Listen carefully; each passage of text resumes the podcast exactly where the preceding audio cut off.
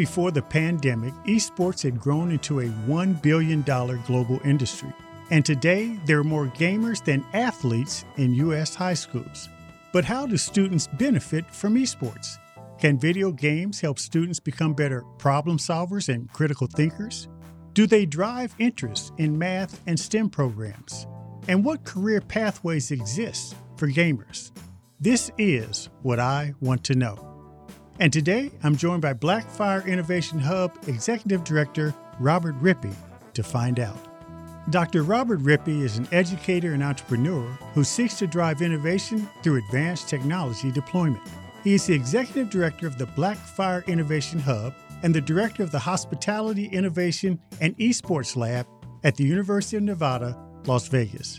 His work provides him a unique perspective on the esports revolution, and he is with us today to explore the role esports plays in our schools. Doctor Robert Rippey, it's a pleasure to have you on What I Want to Know, and we're going to talk about esports, but I'd be remiss if I did not engage you about your journey. So here's my question. How did a decorated naval aviator decide to get a P H D in hotel administration, work in marketing for various casinos, and then end up guiding innovation in technology? I mean, that's one heck of a career, my friend. Probably the thread that connects it all is even from a, a boy, I was always kind of, you know, I got to be a better way. In each kind of turn of my career, there's been that search for something different, something more, you know, whether it was something more meaningful or something more interesting, whatever the case may be. But, you know, I feel fortunate that I've had such unique and very different careers, especially when I'm in now. I love I love what I do. That leads me to this huge, huge area of esports. And, you know, you're one of the resident experts in the country. So I want to talk about esports. And the first thing I want to do is relate to a Washington Post article that uh, a Washington Post reporter wrote. And she talks about the fact that her son wants to engage in video games as a career. And she says, I'm trying not to hate this. And so there's a lot of parents who don't know anything about the esports career.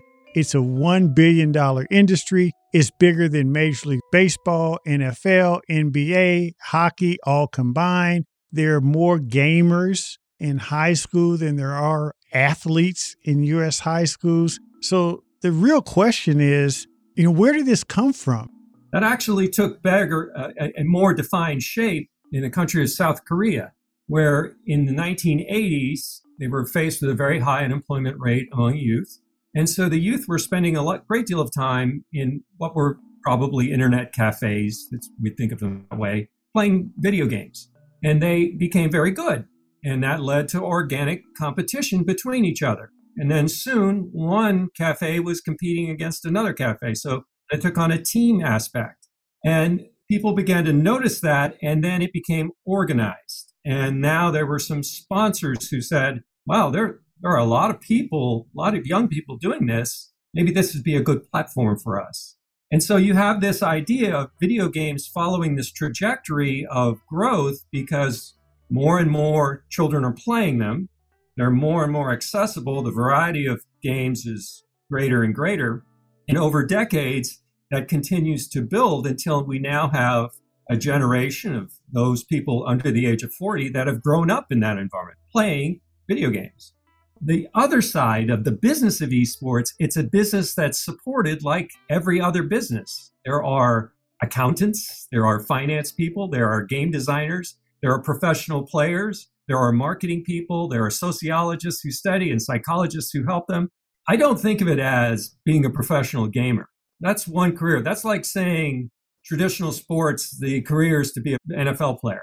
Well, that's highly unlikely for most people. Doesn't matter how much football you play. What is likely is that you could play football your whole life, or you could become involved in football in another way by being an accountant or being a marketer or being a lawyer or any number of different chosen careers that converge with this passion for gaming. And I think part of the explosion that helped propel this idea of gaming is the advances in technology as well. I mean, because you know, the realism associated with it. I was watching a commercial the other day about one of these games, and they have, you know, I said, oh, wait a minute, that's not a real person. That's a game character. Don't you think that's contributed as well? I think that technology does have a play, and not, not just the graphics and, and animation technologies that, you know, game developers have improved, but also the technology itself. Computers have gotten faster, internet connections, Wi-Fi connectivity is faster. They're able to, to handle these higher loads and, and this greater streaming capacity. So we, you know, all of those things contribute to the evolution of this, just as it contributes to the evolution of your computer sitting on your desk. What about the way the e-leagues, uh, esports leagues are set up? Because there are now emerging elite players who are professionals, who are treated as such. And how does that break down when you look at, as compared to or some of the other major sports? There's one major difference to begin with between this high-level, high-performing video gaming athlete and the traditional sports paradigm. It's a fundamental difference that's very important to understand. Nobody owns football. The N F L are a collection of franchise teams, but they don't own football. Football is in the public domain. Anybody can play football anytime. Video games are intellectual property. They're owned by the publisher of the game.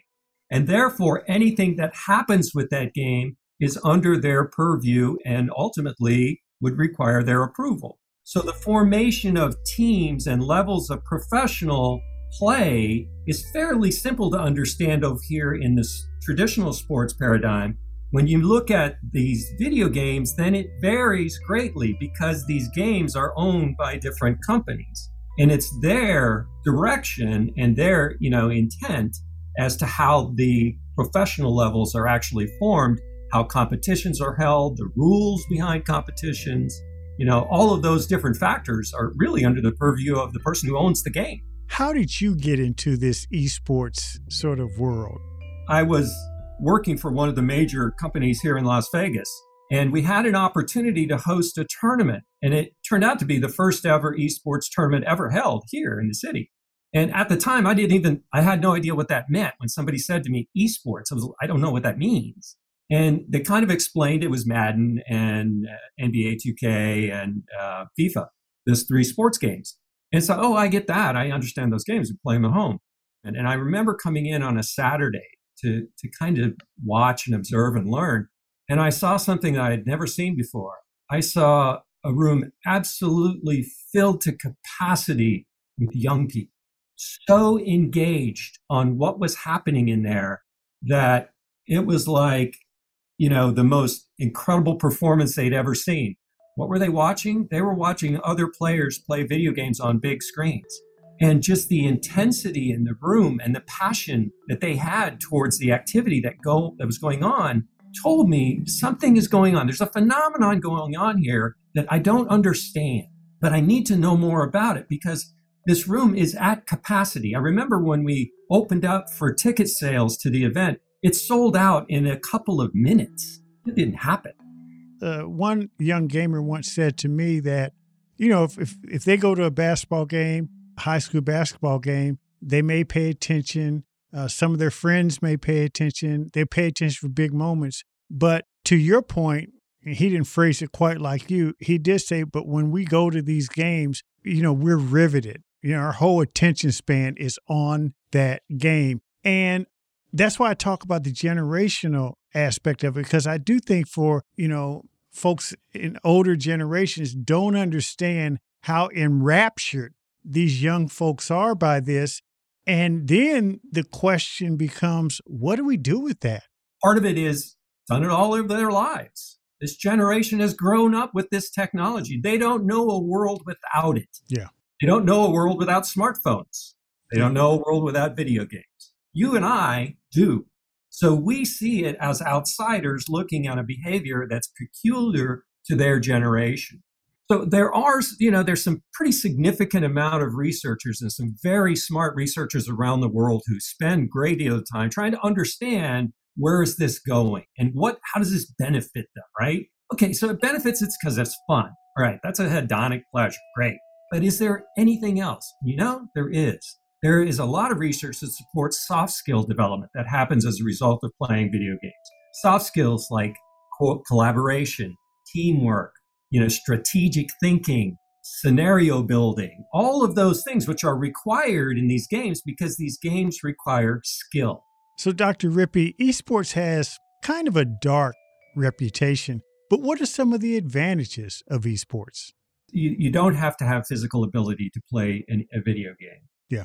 So from that perspective, it's a broad net for inclusion. I think that's a fantastic part of gameplay like this. Second is that it can create new challenges and situations that we can't replicate in a physical world yet. Yeah. It's a, it's a whole brave new world. Look, I have one last question. This is what I really want to know. Where do you see the future of esports for not just this country, but the world? So I see it doing many different things. Of course, it will continue its trajectory as a form of pleasure. It's a game. They are fun to play, skill-based games. They will continue to improve with technology. If you've read the book Ready Player One or seen the movie, remember he's wearing a haptic, so he feels what he sees in the virtual world.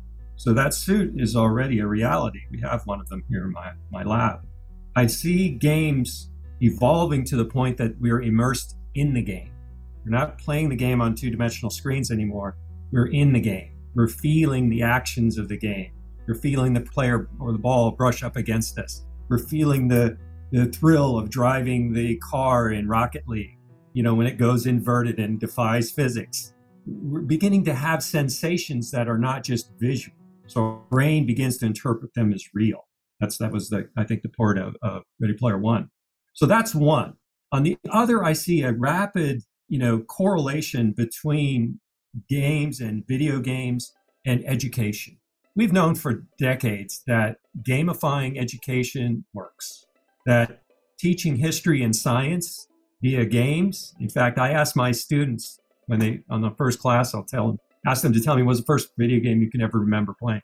Overwhelmingly, the first game is not a game on Nintendo or a game on Xbox. It's Oregon Trail. Wow. They all remember Oregon Trail, and they like, they remembered it because it was fun. And they'll talk about it. Oh, it's so fun. I love that game.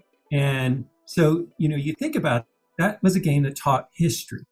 So I think we see more, and I'm going to use this term loosely, gamification in other elements of education because it works. It holds our interest, cognitive focus, teamwork, collaboration, quicker learning, all of those things. So I think if I were to say two things, it's we're going to see those two. I think growth in it as professional sport is going to continue its trajectory. We're going to see professional teams. You're going to see cities competing. You're already seeing four hundred universities in the United States have varsity level esports teams. four hundred. They're awarding scholarships to come and compete on esports at Ohio State, for example. Yeah. So, you know, you're going to continue to see that probably on a, on an even greater scale. And eventually that structure goes to high school. And high schools are competing at that same kind of organized level on that scale. Well, and I agree with your predictions. And by the way, I totally agree with you about the gamification. We've seen it in our schools.